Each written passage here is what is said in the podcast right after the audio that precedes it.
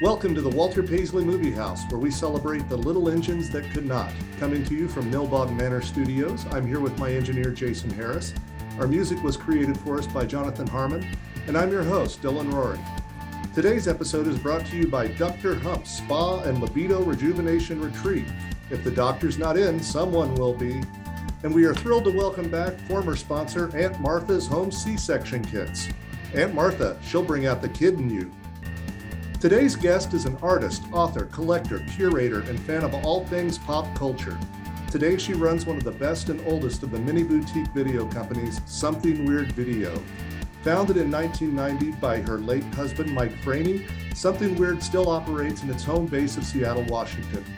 Dave Friedman, now there's a name that's come up on this show a time or two, partnered with Vraney to distribute his own mo- movies through the company, a partnership that soon developed into a friendship and helped build the company into one of the leading catalogers and distributors of exploitation and obscure cinema in the entire world. They currently have over 3,000 titles available in their library, and that number continues to grow. From sexploitation movies of pre-code Hollywood to soundtrack albums to high-definition transfers of old one-reel peep show booth movies, Something Weird continues to collect and preserve the movies that would otherwise be forgotten. More recently, they have begun partnering with companies like the American Genre Film Association to release rarely and in one case possibly never before seen films like Ed Wood's Take It Out in Trade and the first porn parody 1970 something's Bat Pussy. And yes, we're going to be talking about that one. If you know this sound,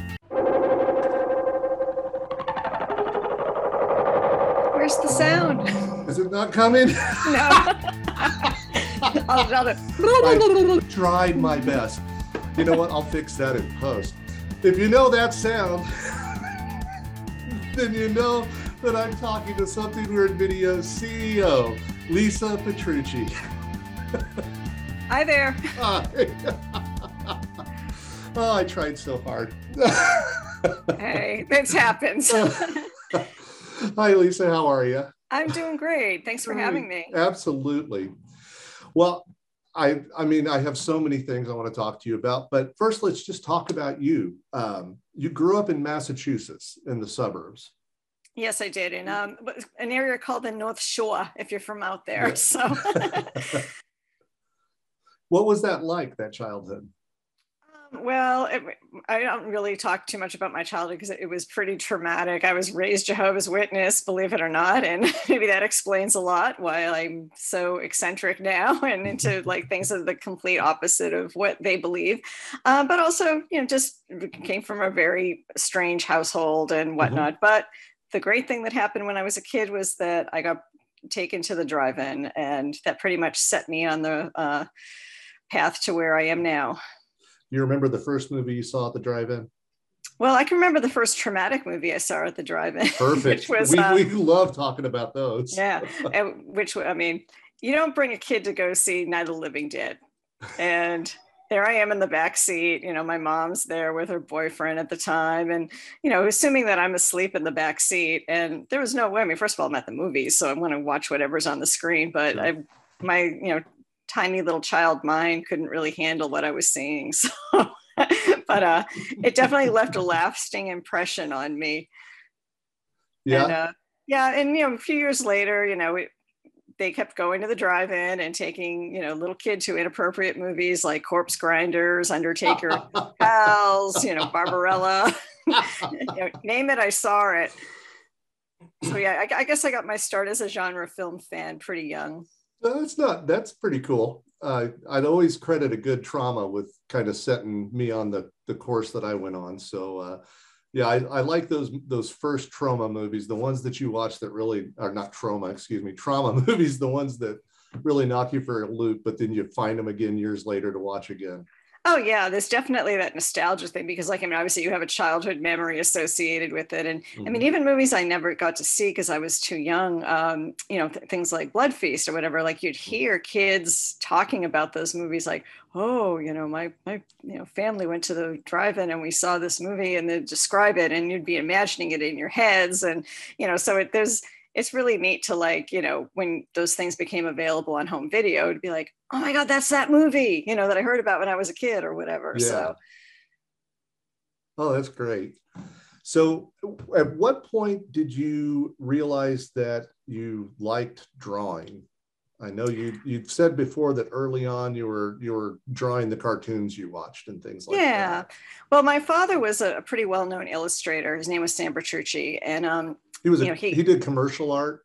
He did commercial art, yeah. yes, and mm-hmm. he did you know, graphic design and logos and illustration and package design, and mm-hmm. I mean, for for a lot of really familiar and well-known things that are still even out there um, today. I mean, probably like the, the thing that made the biggest impression on me as a kid was that he worked for Hasbro toys and did a lot of the board games and packaging for things like Mr. Potato Head.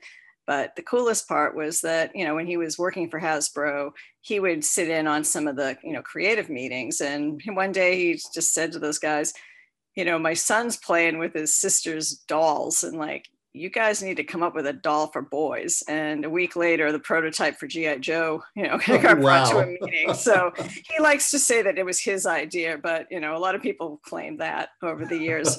So, yeah, just growing up around an illustrator, and especially one that worked with a lot of pop cultural images. Um, mm-hmm.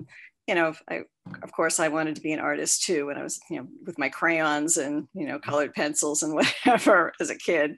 And I spent a lot of time in his office when I was there, um, you know, on the weekends and stuff. So I'd watch him painting and I'd be sitting on the floor with my art supplies, obviously trying to copy what he was doing, but it made a huge impression on me. And, um, you know, throughout my life, I've always drawn stuff that I was, you know, interested in. Like, you know, I used to read comic books. So I draw like Archie you know comics inspired characters or Kimba mm-hmm. the White Lion or um, Wonder Woman, all, all, types of you know Pippi Longstocking, th- things that were an important part of my childhood. I do drawings of those things as well as you know lots of little girls love to draw animals and you know fairy princesses and all that kind of stuff too. Yeah.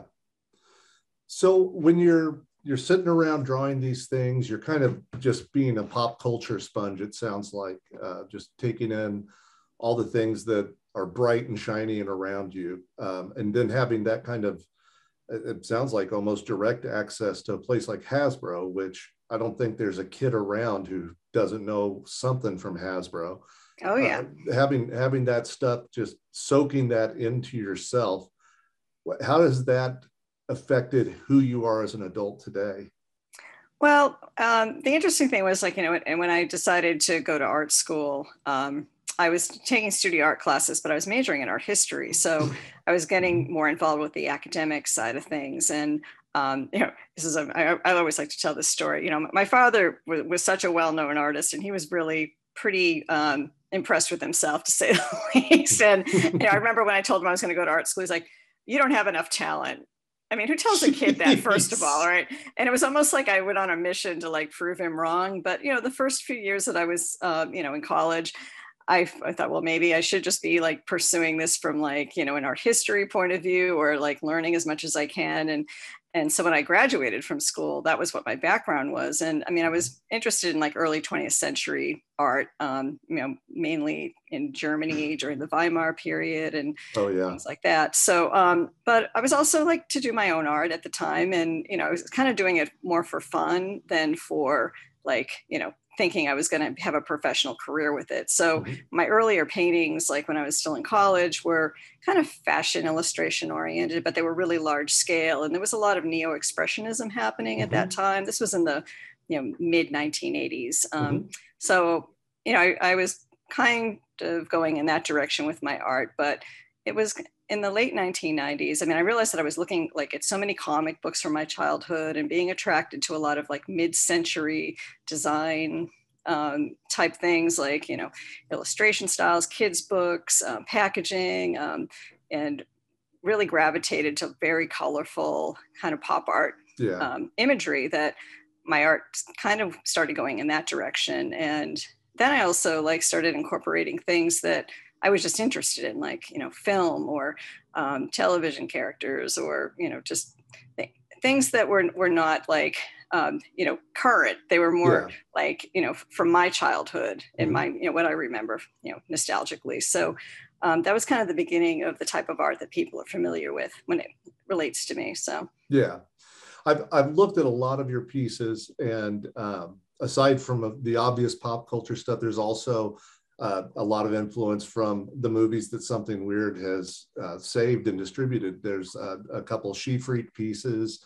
Um, I believe you have Batgirl on a hippity hop, which oh yeah, that was pretty awesome. I, I called it bouncing bat doll. That way, it, like, you know, people wouldn't really because I mean, a lot of the characters that I you know I do in my art are based on dolls, and especially yeah. Liddle Kiddle dolls from the 1960s. So mm-hmm. um, I figured, well, that, that kind of gives it a more general, you know, I mean, the, the inside joke is there if anybody's like, you know, that tuned in, but yeah. otherwise, you know, it's not going to offend anybody if you've got a little girl on a hippie hop.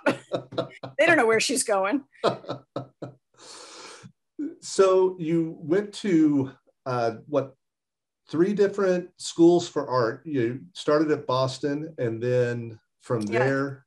Oh, go ahead. Yeah. Oh, yeah. Ahead. Well, I went to the Art Institute of Boston mm-hmm. um, right when I graduated from high school because I, you know, I was going to pursue graphic design and um, I was also working full time at the, and I realized that I just wanted to go to school full time. So I was fortunate enough to get a scholarship to a place called Bradford College, which doesn't even exist anymore. It was a small liberal arts college um, in northern Massachusetts, and mm-hmm. um, that's where I studied art history and um, you know started my painting stuff. But then when I moved to New York City, when I was working for art galleries, um, I just mm-hmm. started doing you know some graduate studies on the side, and never really got very far with it, just because it was it was pretty much more just to keep my chops active i guess in okay. some ways you know that yeah. i was like staying on top of like whatever critical theories were happening in art at the time and whatnot sure. but i realized that it wasn't really that advantageous for me professionally to keep spending money to go to school because basically it's like you learn by doing yeah yeah so but um nope that's that was pretty i mean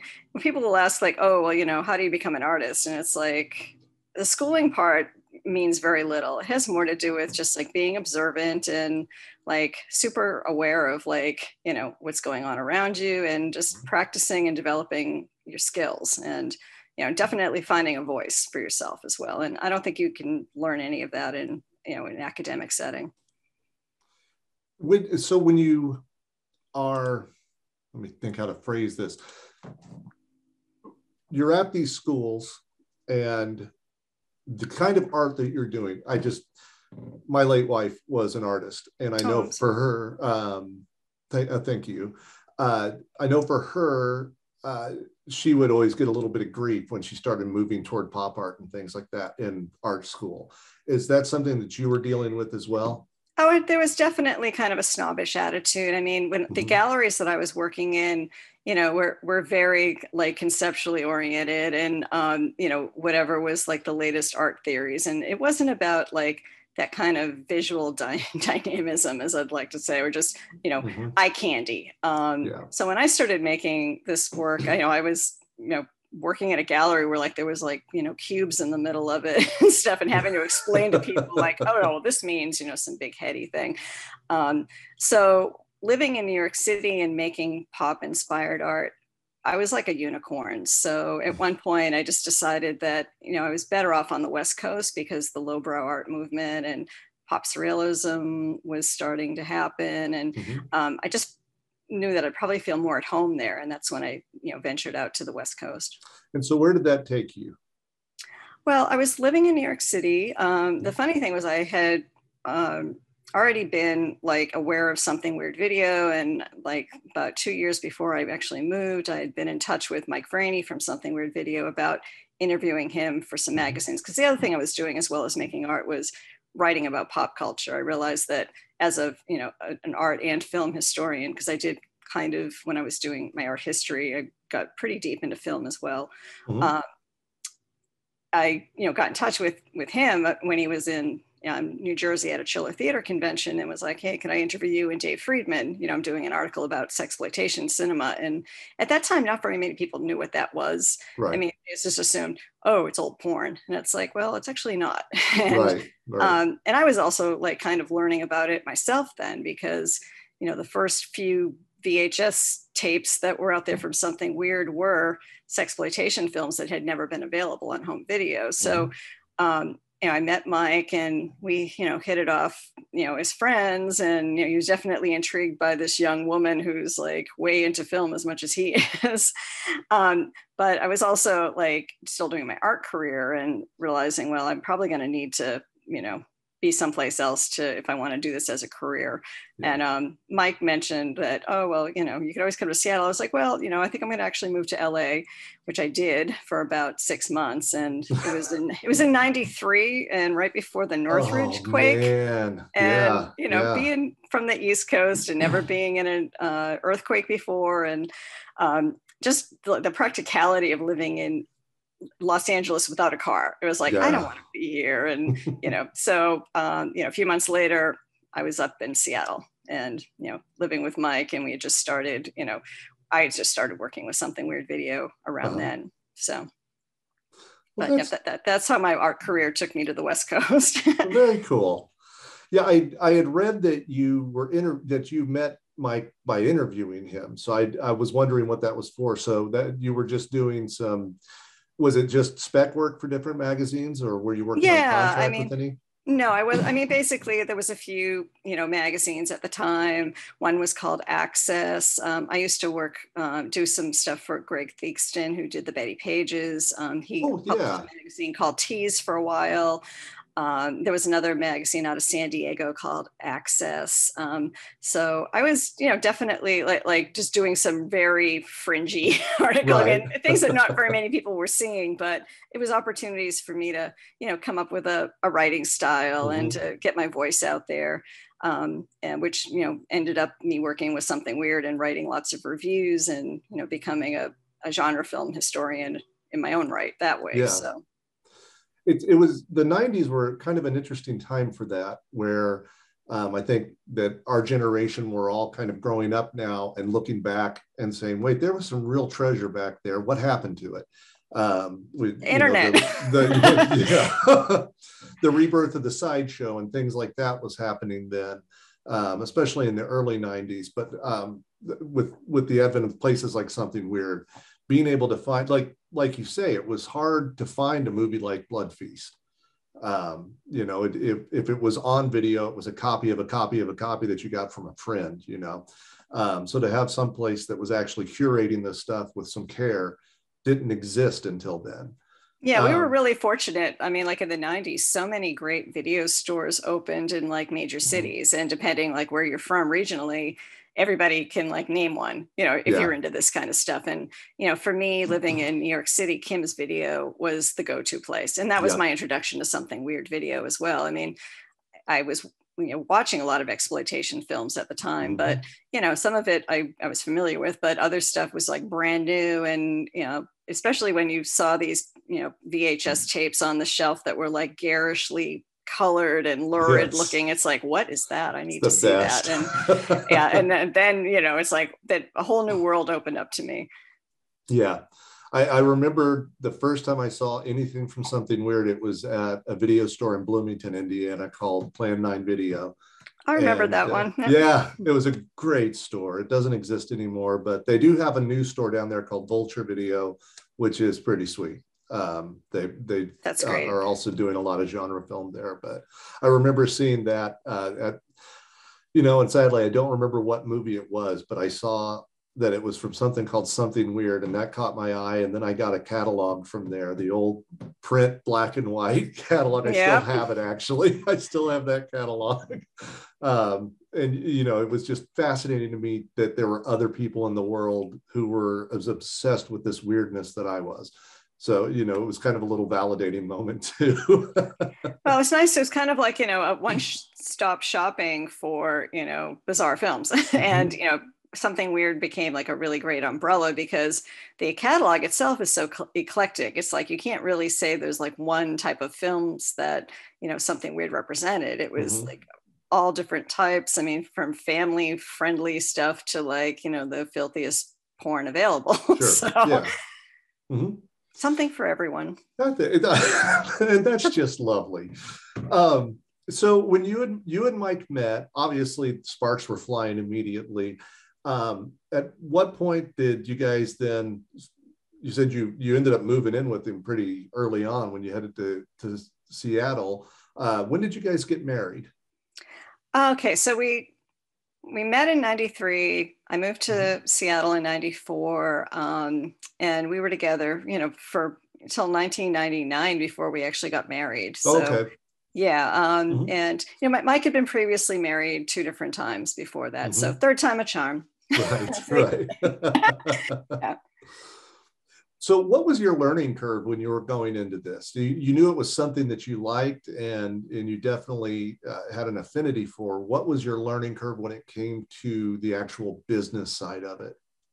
Well, early on, I mean that my involvement was something where it was always research and graphic design and just kind of developing the look of the company. So, mm-hmm. um, and I was I was pawing through thousands and thousands of press kits and still photos and one sheet posters and really just trying to like absorb as much visual information as I could. And also, you know, as I'd open up a press kit, it's like read everything you can about a lost movie because at that time, you know, in the early 90s, there was still hundreds and hundreds and hundreds of you know movies that are available now that weren't then so we were all learning you know yeah. there was very few people i mean like obviously people have their areas of expertise but as, when, where this stuff is concerned mm-hmm. especially mm-hmm. the 60s exploitation um like it, it was it was like new to, yeah. mike as well as me and i mean we were in, ended up getting a lot of information from you know the kind of old coots that Mike used to work with, like Dave Friedman and Harry mm-hmm. Novak and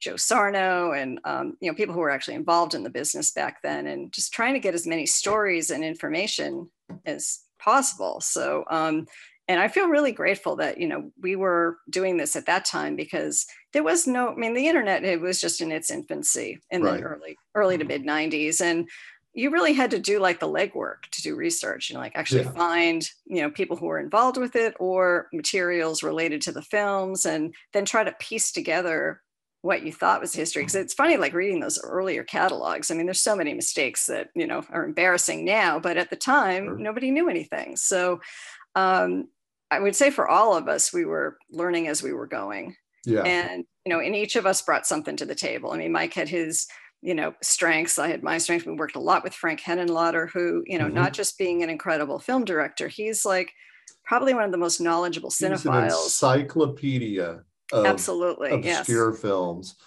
I mean, it's Nudie Cutie, he's like the guy to go to for Nudie Cutie information and things like that. I know he holds them in such disdain, but he knows so much about them. no, he loves his Nudie Cuties. Yeah. He says they're the stupidest oh, movies oh, ever made. Yeah. Oh, yeah. I've seen interviews with her. They're just dumb. Yeah. Yep.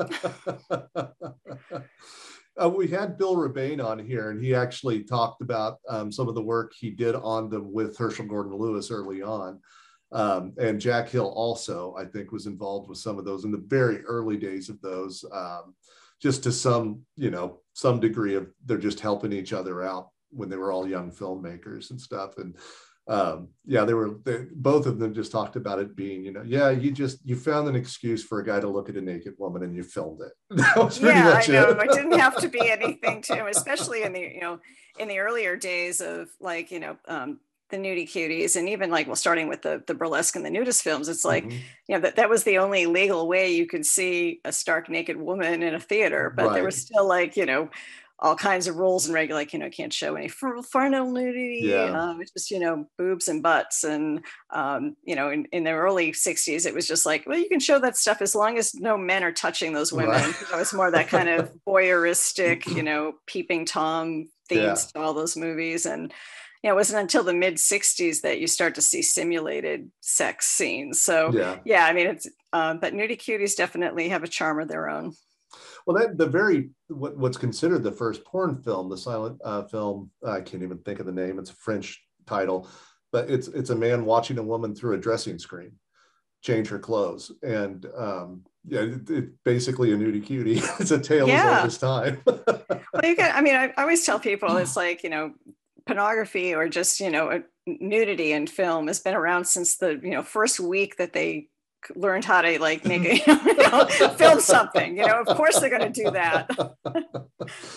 that and there was that time and it was thankfully short-lived where they could they could show sexuality of some sort so long as they also showed the results so you would have uh, probably like a soft core porn for the most part there was never really any penetrative sex on the on film so long as then they showed an actual birth at the oh the birth of the baby film yeah, yeah. well, well, what's interesting about those was um, you know the that was a phenomenon that happened in the late 40s through mm-hmm. early 50s and it was a post world war ii type thing. And um, you know they were supposed to be educational films they didn't actually have any porn. I mean the only porn you actually I mean they, you got to see a, a, lady's vagina but a baby was right. coming out of it. So it's not very sexy.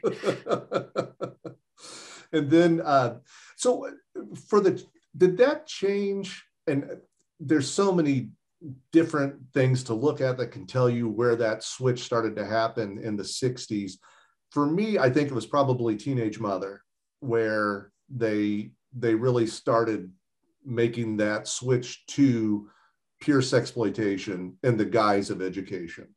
Yeah, well, that, that's a good example of that. And yeah, the, the interesting thing too is like in the late 60s, early 70s, before, you know, the, you know, golden age of hardcore pornography. I mean, mm-hmm you could still like there were marriage manual movies that they yeah. called white coaters and those were pretty much like mom and dad in the you know uh, because of eve of their time except that people were actually like copulating on the film right. and then you know they, they were either teaching you to be a, a, better lover for your husband or wife or you know how to how to prevent pregnancy or whatever so right. yeah i mean just put it under and with a, like a fake doctor in between all of the different segments which is fantastic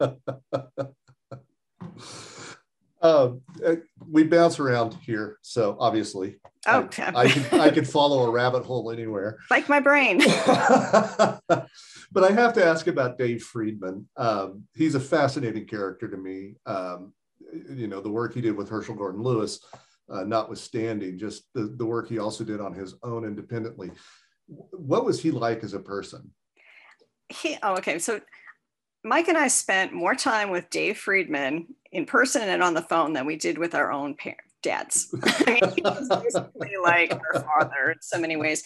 He was an incredible person. I mean, not just you know a wellspring of information and just fascinating you know professionally. I mean he was just such a character and you know he had his finger in so many pies. I mean the, you know the guy had been involved in like circuses and carnivals since he was a little kid. Yeah. and then you know he worked for paramount for years. He worked for kroger babb. And um, that was all before you know him getting together with herschell gordon lewis and them starting to produce movies together. So mm-hmm. i mean he really just w- was there at like you know almost in all like aspects of the infancy of exploitation film you mm-hmm. know other than like i mean he was too little to be in any dwayne west you know be around dwain esper although if you, you hear any commentaries from him he acts like yeah he, he was there too so um but no he was he was wonderful he was larger than life and yeah. just always so giving of his time you know to everybody i mean if you talk to any fans who've met him at conventions it's like you know, they could just sit down and like talk with him for like, you know, an hour or something. Mm-hmm. It wasn't like he wasn't there to just get, you know, his money and autographs. In fact, like we'd have to tell him at conventions, like, you really do have to like they, they expect you to char- no, no, no, or just telling David, it's like you have to charge them at least a dollar for that picture. You can't just give it to them, you know, because yeah. it's like, you know, the convention people would be telling us that.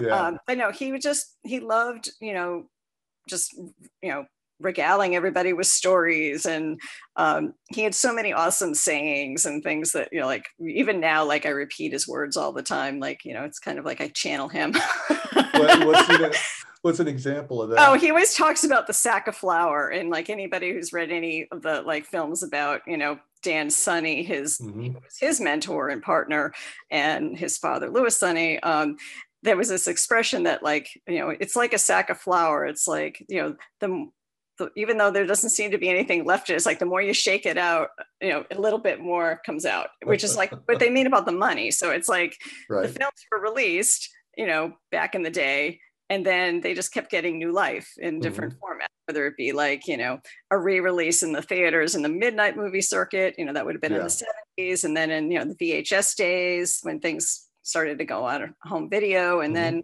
you know, DVD, Blu-ray streaming. I mean, there's just there's always going to be opportunities to exploit these films and Sure. you know maybe not making as much money but still hey, it's it's still dribbling out Yeah.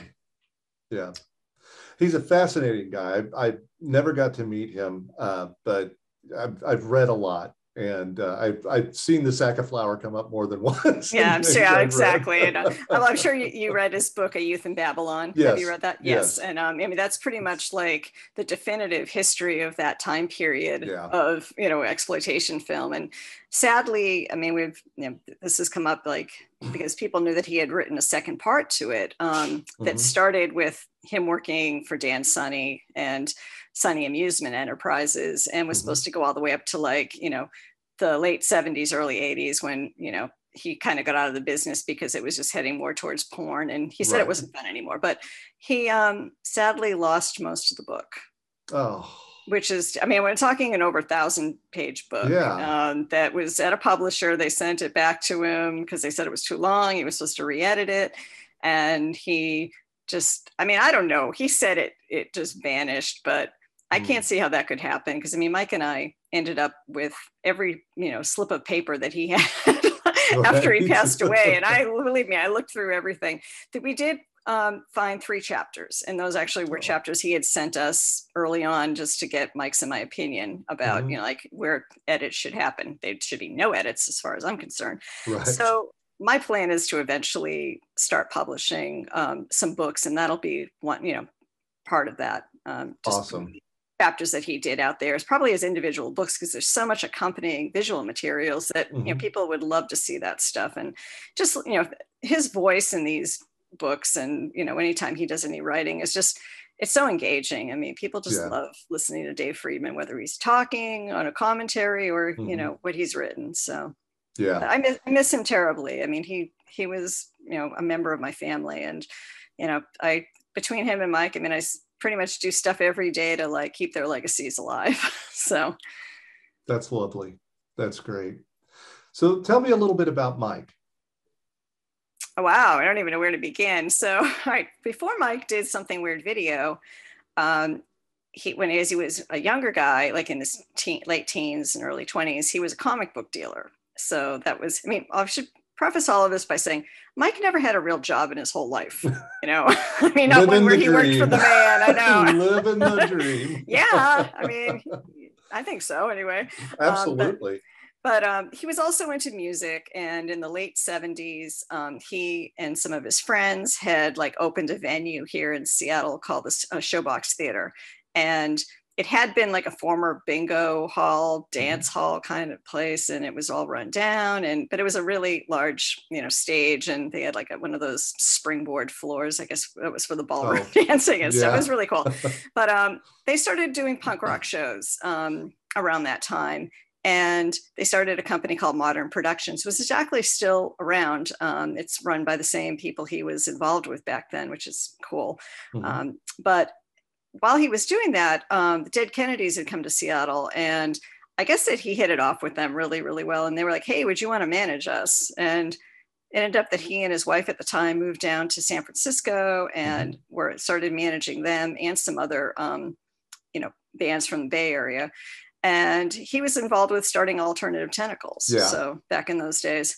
And eventually he ended up moving to Los Angeles and managing TSOL and um, a few other LA uh, punk rock bands Mhm. until about the mid 80s. And then he decided to come back to Seattle around 86. So Okay.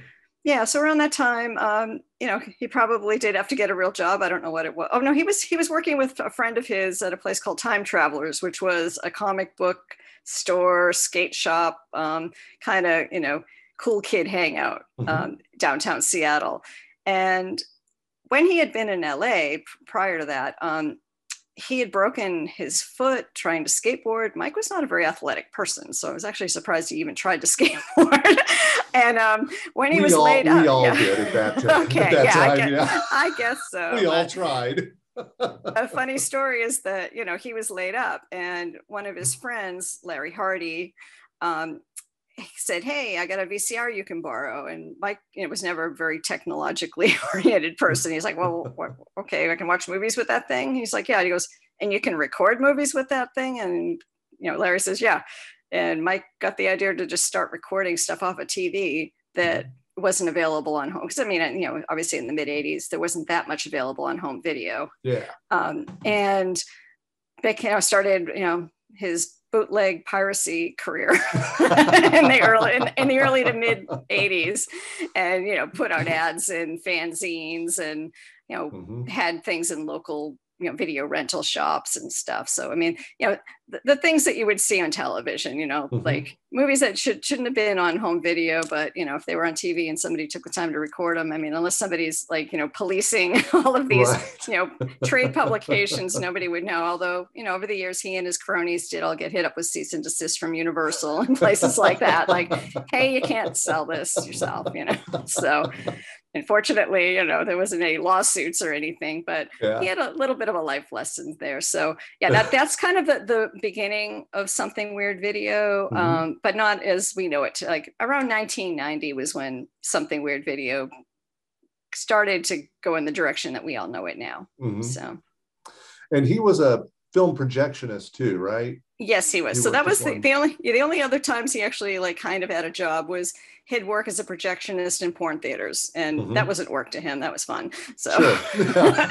and um, what I loved about that, oh, I found out in retrospect, is the first few 35 millimeter films that he had found when he you know was starting to take something weird a little bit more seriously as far mm-hmm. as wow i need to actually go find films and you know scan those and mm-hmm. put them out on on video. Um, he didn't know how to do that exactly yet, so he would screen um, 35 millimeter prints of you know movies like The Sin Syndicate and Smell of Honey, Swallow of Brine at like the Apple Theater in Seattle, and he would film them from the audience and then like put it on a on a you know VHS tape and sell those. And the funniest part is like, you know, I guess it was good enough for the time. I mean, a lot of us would just watch anything sure. just to be able to see it. Yeah. Um, but hilarious watching like, you know, heads walking by and you know, hearing people in the audience, you know, and and I still have all of those. I mean, they're they're precious. Oh, that's great. That's great.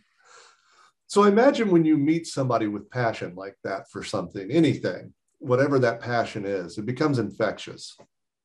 Oh, absolutely. I mean, like I, I just never really like had met somebody who was into the same stuff that I was as much as he was. Mm-hmm. And also having someone who encouraged, you know, we just encouraged each other to like, you know, be our best selves. And, mm-hmm. um, you know, I, that's one of the things that, you know, I loved about Mike was, you know, he, you know, when you're a young woman in your 20s and like, you know, you at that point you're still kind of insecure and figuring things out and whatever mm-hmm. i mean hopefully more, more more and more young women aren't feeling that way but in you know when i was growing up i certainly did and mm-hmm. just to have somebody support you and also be as passionate about something as you are it's you know that's really hard to find it so is.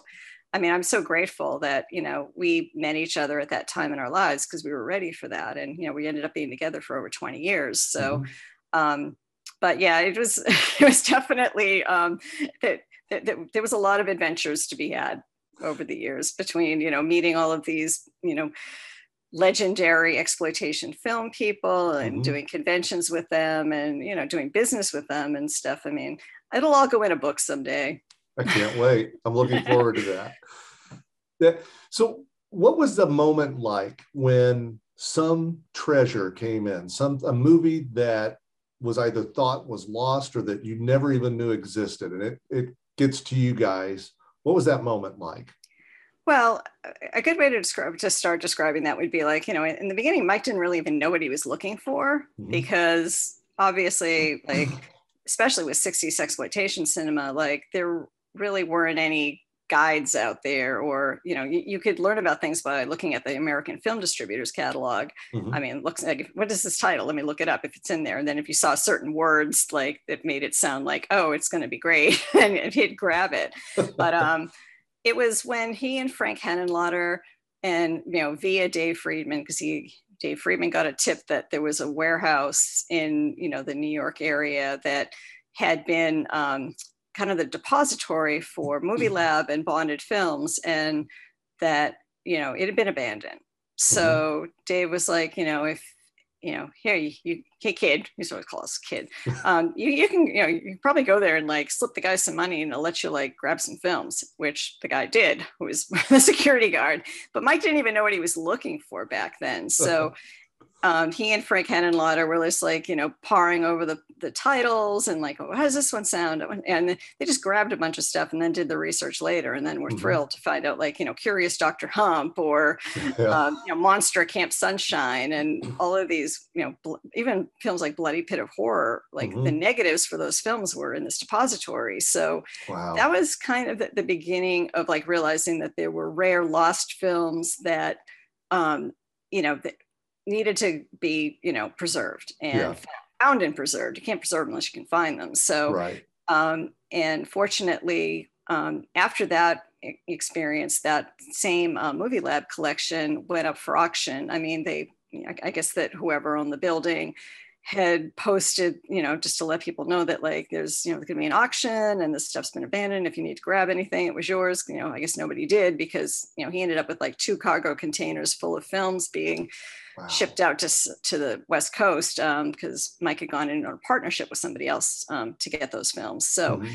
um, that really opened our eyes to like how much was actually out there. But you know, but then there were other opportunities where like you know, obviously Dave Friedman let Mike have access to his you know yeah. films and like most of those were unfamiliar but you know a lot of people know the story about you know the first time mike goes to cordova street to the friedman vault the well, I should say sonney amusement vault um, and he's looking in there and, and he's like, what's this thing called space thing? And Dave's like, oh, that's the worst science fiction movie ever made. And Mike's like, well, can I can I take it, you know, to try it? And he's like, why would you want to? And he's like, well, just, I think people would want to see it, you know? And it ended up being like, you know, one of Dave Friedman's greatest hits. Yeah. yeah. so, but um, also, you know, um, Dave Friedman's partner, um, Dan Sonney, who mm-hmm. his, you know, his father was Louis Sonney from Sonney Amusement Enterprises, all of their films had been deposited at UCLA Film Archives. And Mike was able to get access to those films um, early on. So like the, the big, you know, the first really huge um, release that Something Weird had were those Bettie Page movies, Teaserama mm-hmm. and Varietease, which came, you know, from that collection. And so it, that kind of, you know, gave Mike the idea that there's going to be some really important titles out there that we may come across and to just be aware of what some of them might be. And, you know, yeah. a few years later, we found Stripperama, which was the other Bettie Page movie and mm-hmm. actually, quote, had her talking, but it wasn't her voice. right, right. and, um, you know, and, and especially that, like I said, the Movie Lab collection with all of the negatives of abandoned films, um, there were so many treasures that came out of there. It really defined what something weird was going to be doing for decades. So, mm-hmm. what would make his eyes light up? You'll have to wait until next time to find out what made Mike's eyes light up because that's in part two. What a great love story, though. There really is something magical about finding someone who shares your weird passion, and encourages it. I hope that all of you find someone like that in your life, and if not, you'll find that soon. They're out there. Until next time, get out in the world. I went to a movie theater for the first time in over four years and it was rejuvenating. As the world continues to open up and you do get back out there, take care of your servers because at the Walter Peasley Movie House, we don't piss on hospitality. As always, thanks for listening. I'll peep you later.